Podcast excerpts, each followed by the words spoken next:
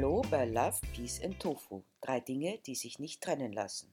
In dieser Episode möchte ich über die Sprache nachdenken. Sprache kann so vieles. Sie kann Menschen verbinden, Gedanken deutlich machen und sie gibt mir die Möglichkeit, Gemeinsames zu kreieren und zu planen. Sprache kann aber auch zum Instrument der Unterdrückung werden oder sowieso keine Rolle mehr spielen. Am äußersten Rand der Erträglichkeit.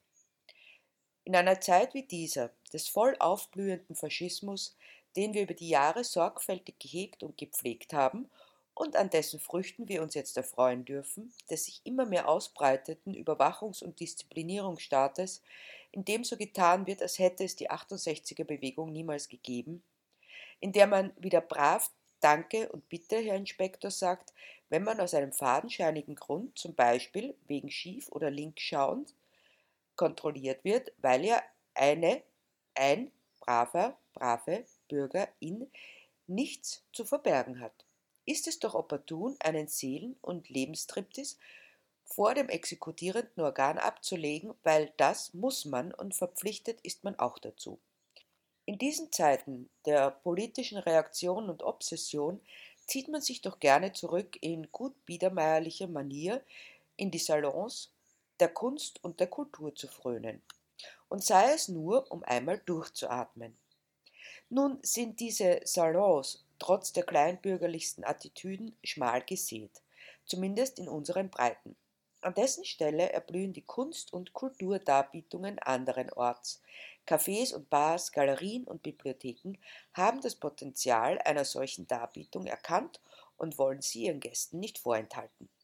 Das führt, wie immer in einer Gesellschaft, die noch immer den Glaubensgrundsatz des obsessiven Wachstums in der Ökonomie bis ins Mark verinnerlicht hat, zu einem ungeheuren Wildwuchs an derlei Veranstaltungen. Gerade in der großen Stadt kann man fast an jedem Abend des Jahres mehrere derer besuchen. Man könnte zumindest doch tatsächlich anwesend sein, das ist nur bei einer möglich, da sie auch noch die Angewohnheit haben, ungefähr um dieselbe Zeit zu beginnen. Um 19 Uhr herum ist ein guter Tipp, und auch dieser Tipp wurde weitestgehend angenommen. Man steht also vor der Qual der Wahl, die sich nur allzu oft als die Wahl der Qual herausstellt. So zumindest meine Erfahrung. Aber wer wird sich schon von Erfahrung beirren lassen? Jedes Einlassen auf eine neue Autorin ist für mich ein unvoreingenommenes. Unschuldig wie ein kleines Kind gehe ich hin, um mich immer wieder aufs Neue enttäuscht zu sehen.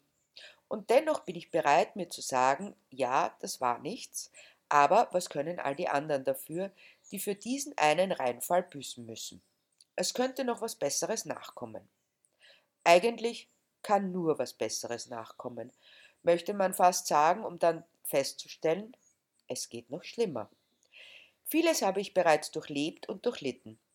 Würde ich an die Sünde glauben, müsste es jetzt eigentlich ein Ende haben, denn so viele Sünden kann man gar nicht aufhäufen, wie man an diesen Abenden abbüßt. Es kann natürlich auch daran liegen, ich habe es in Erwägung gezogen, dass ich einfach zu hohe Erwartungen hege gegenüber jenen, die sich als KünstlerInnen titulieren. So liegt mir daran, wenn eine Geschichte, soweit sie sich natürlich ausgewiesenerweise außerhalb des dadaistisch experimentellen Dunstkreises bewegt, was auf mindestens 101% der Geschichten zutrifft, weil die Damen und Herren keinen Wert auch nur auf die geringsten Vorkenntnisse in Sachen Literatur legen und sie dementsprechend Dada womöglich für ein Waschmittel halten und das einzige Experiment in ihrem Leben der morgendliche Stuhlgang ist, der dann auch ausführlich besprochen wird.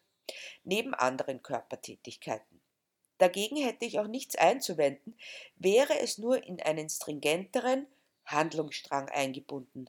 Doch so werden nichtige Zwischenfälle zu Lebensdramen hochstilisiert, kaputte Kaffeeheferl und verloren gegangene Zetteln und ähnliche völlig uninteressante Vorkommnisse aufgeschrieben und zum Besten gegeben.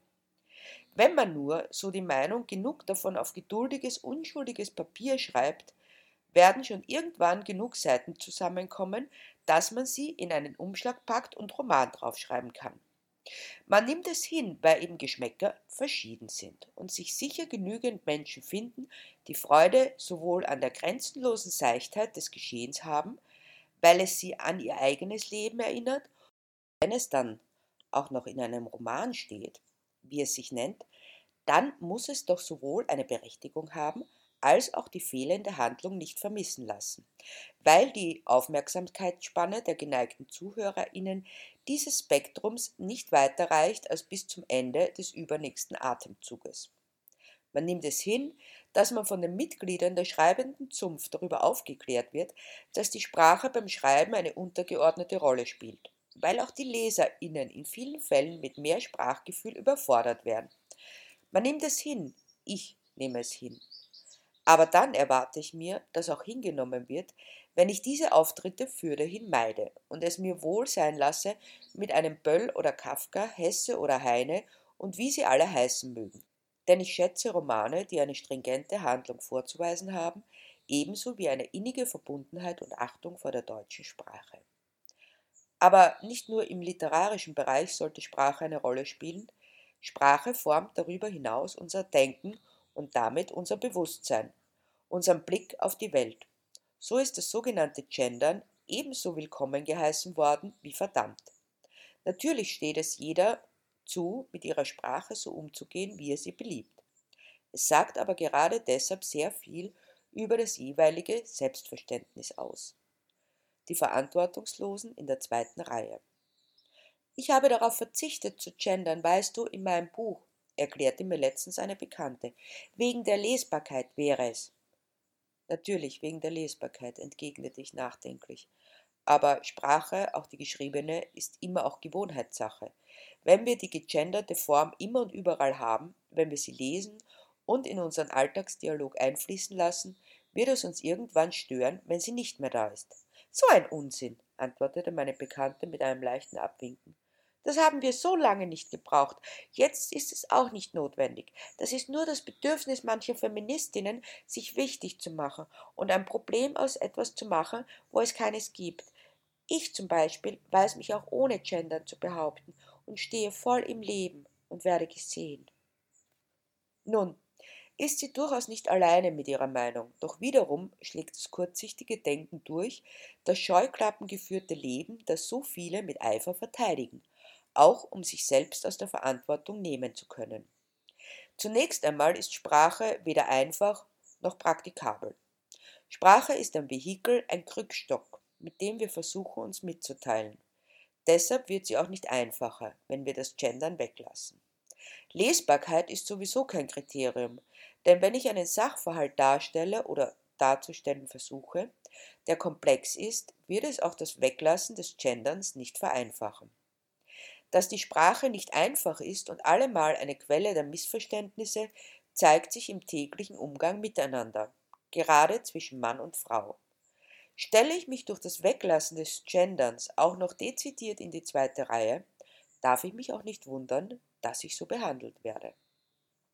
Sprache schafft Wirklichkeit, und sei es nur die Bilder in unserem Kopf. Wenn ich von einer Gruppe Studenten spreche, dann sehe ich eine Gruppe männlicher Studenten. Nehme ich allerdings die Form StudentInnen, habe ich ein ganz anderes Bild im Kopf. Und jenen, die meinen, in der Form Studenten sind die Frauen eh mit gemeint, dem möchte ich entgegenhalten, na dann verwende ich ab nun nur mehr Studentinnen, weil das sind die männlichen Exemplare eh auch mit gemeint. Ein Denkansatz, der einiges für sich hat, nur mehr die weibliche Form zu verwenden. Denn es ist ja eh alles andere dazwischen darin enthalten wäre doch mal eine Überlegung wert. Da wäre dann die angepeilte sogenannte Vereinfachung der Sprache wieder gegeben. Grundsätzlich jedoch gilt es, meinen Geschlechtsgenossinnen zu vermitteln, dass sie sich endlich nicht mehr in die zweite Reihe stellen lassen dürfen, gerade nicht durch die Sprache, die unser täglich Brot ist.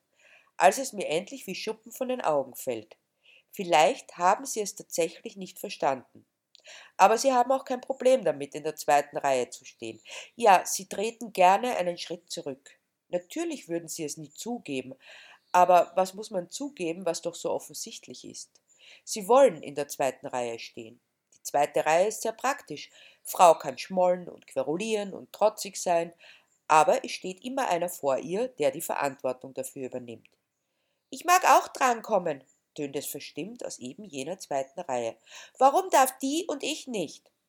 Spricht man sie auf diesen Wunsch an, dann versteckt sie sich hinter dem notwendigen männlichen Begleiter, denn ohne geht ja nicht, weil sonst hätte man keine zweite Reihe und meint, dass man doch nichts gesagt hätte, mit der unausgesprochenen Aufforderung, dass doch der männliche Seitenteil sich für sie einzusetzen hat. Der Verzicht aufs Gendern, so dieser von weiblicher Seite kommt, bedeutet also nichts weiter als die Verweigerung der Verantwortung für das eigene Leben, den Wohlfühlfaktor im Motzen und Schmollen und der Rückzug auf relevante Themen wie abgebrochene Fingernägel oder den Jammer über das neue Putzmittel. Frau tut damit nicht mehr und nicht weniger, als dass sie zugibt, sich über die Rolle des trotzigen kleinen Kindes nicht hinausentwickelt zu haben. Aber keine Sorge, es wird sich immer ein passender Mann finden, der gerne den Platz in der ersten Reihe einnimmt und sich als Beschützer aufspielt. So haben alle gewonnen. Dass es so ist, ist nicht wirklich das Problem. Es wäre nur an der Zeit, es zuzugeben oder offen auszusprechen, dass Frau gerne in der zweiten Reihe der Verantwortungslosen steht. Ich kann mich in meinem Nichts dafür können verschanzen, auch in der Sprache. Noch schlimmer wird es, wenn selbst LiteratInnen meinen, dass es auf die Sprache nicht mehr ankommt. Wenn die Sprache nicht mehr so wichtig ist. Der Mensch kommt, sprach, aber keinesfalls kommunikationslos zur Welt. Er drückt seine Befindlichkeiten, Wünsche und Bedürfnisse auf andere Weise aus. In seiner Mimik, Gestik und in Lauten, die wohl schon ein Hinweis auf die kommenden Möglichkeiten sind, sich mit Hilfe von Sprache auszudrücken, aber eben nur als Vorläufer. Und es funktioniert manchmal sogar besser als Mitsprache. Nun könnte man einwenden, das Spektrum an Bedürfnissen ist in der vorsprachlichen Lebenszeit des Menschen auch noch relativ gering. Da gibt es Hunger, Müdigkeit, Langeweile und Einsamkeit. Das ist es im Großen und Ganzen. Allerdings gilt hier einzuwenden, dass das beim Menschen, der der Sprache mächtig ist, auch nicht gravierend anders ist. Grundbedürfnisse als die eigentlichen bleiben immer gleich. Wir brauchen Schlaf, Essen, Zuwendung und Sicherheit. Alles andere sind sogenannte Kulturbedürfnisse und sind eigentlich irrelevant, solange eben jene Grundbedürfnisse nicht befriedigt sind. Trotzdem leiden viele Menschen an einem zu wenig von ersterem und sehen sich dadurch gezwungen, dieses Manko mit zweiteren zu kompensieren, oft sogar überzukompensieren. Das endet dann in den diversen Süchten.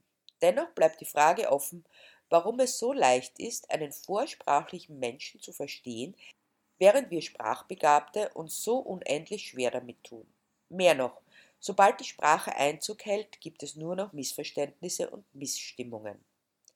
Der vorsprachliche Mensch ist im Idealfall umgeben von anderen Exemplaren seiner Spezies, die ihm wohlwollend zugewandt und aufmerksam sind. Im Idealfall. Meist ist es nur ein Exemplar und das nennt sich Mutter. Die statistisch häufigste Konstellation heißt also Mutter und Kind.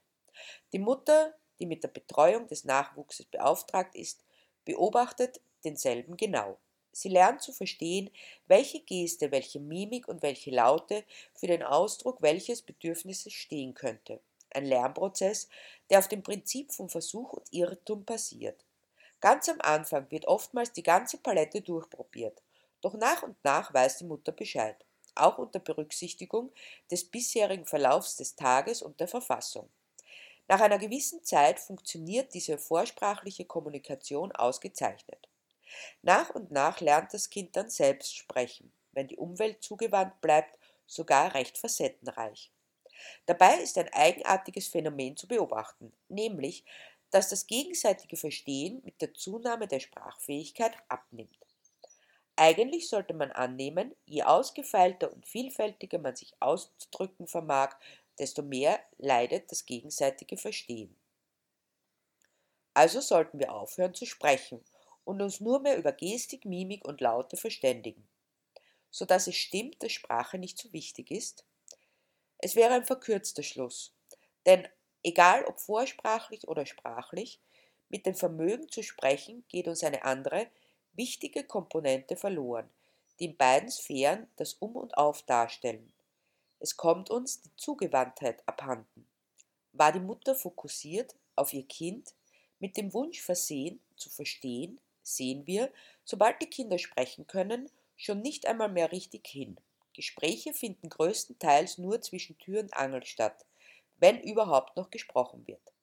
Kaum jemand nimmt sich die Zeit, sich hinzusetzen und dem anderen wirklich zuzuhören, ohne in Gedanken den Satz schon zu vollenden, ohne abzuschweifen, ohne Voreingenommenheit. So gesehen ist Sprache wirklich nicht mehr wichtig.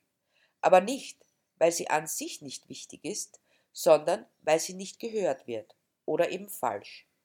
Doch wenn wir das Gegenüber ernst nehmen, zugewandt und aufmerksam sind, dann kann die Sprache eine Brücke sein von dir zu mir, von mir zu dir. Dann geschieht Begegnung in Freiheit. Deshalb ist es eine Bankrotterklärung, wenn Menschen, deren Werkzeug die Sprache ist, erklären, diese sei nicht so wichtig.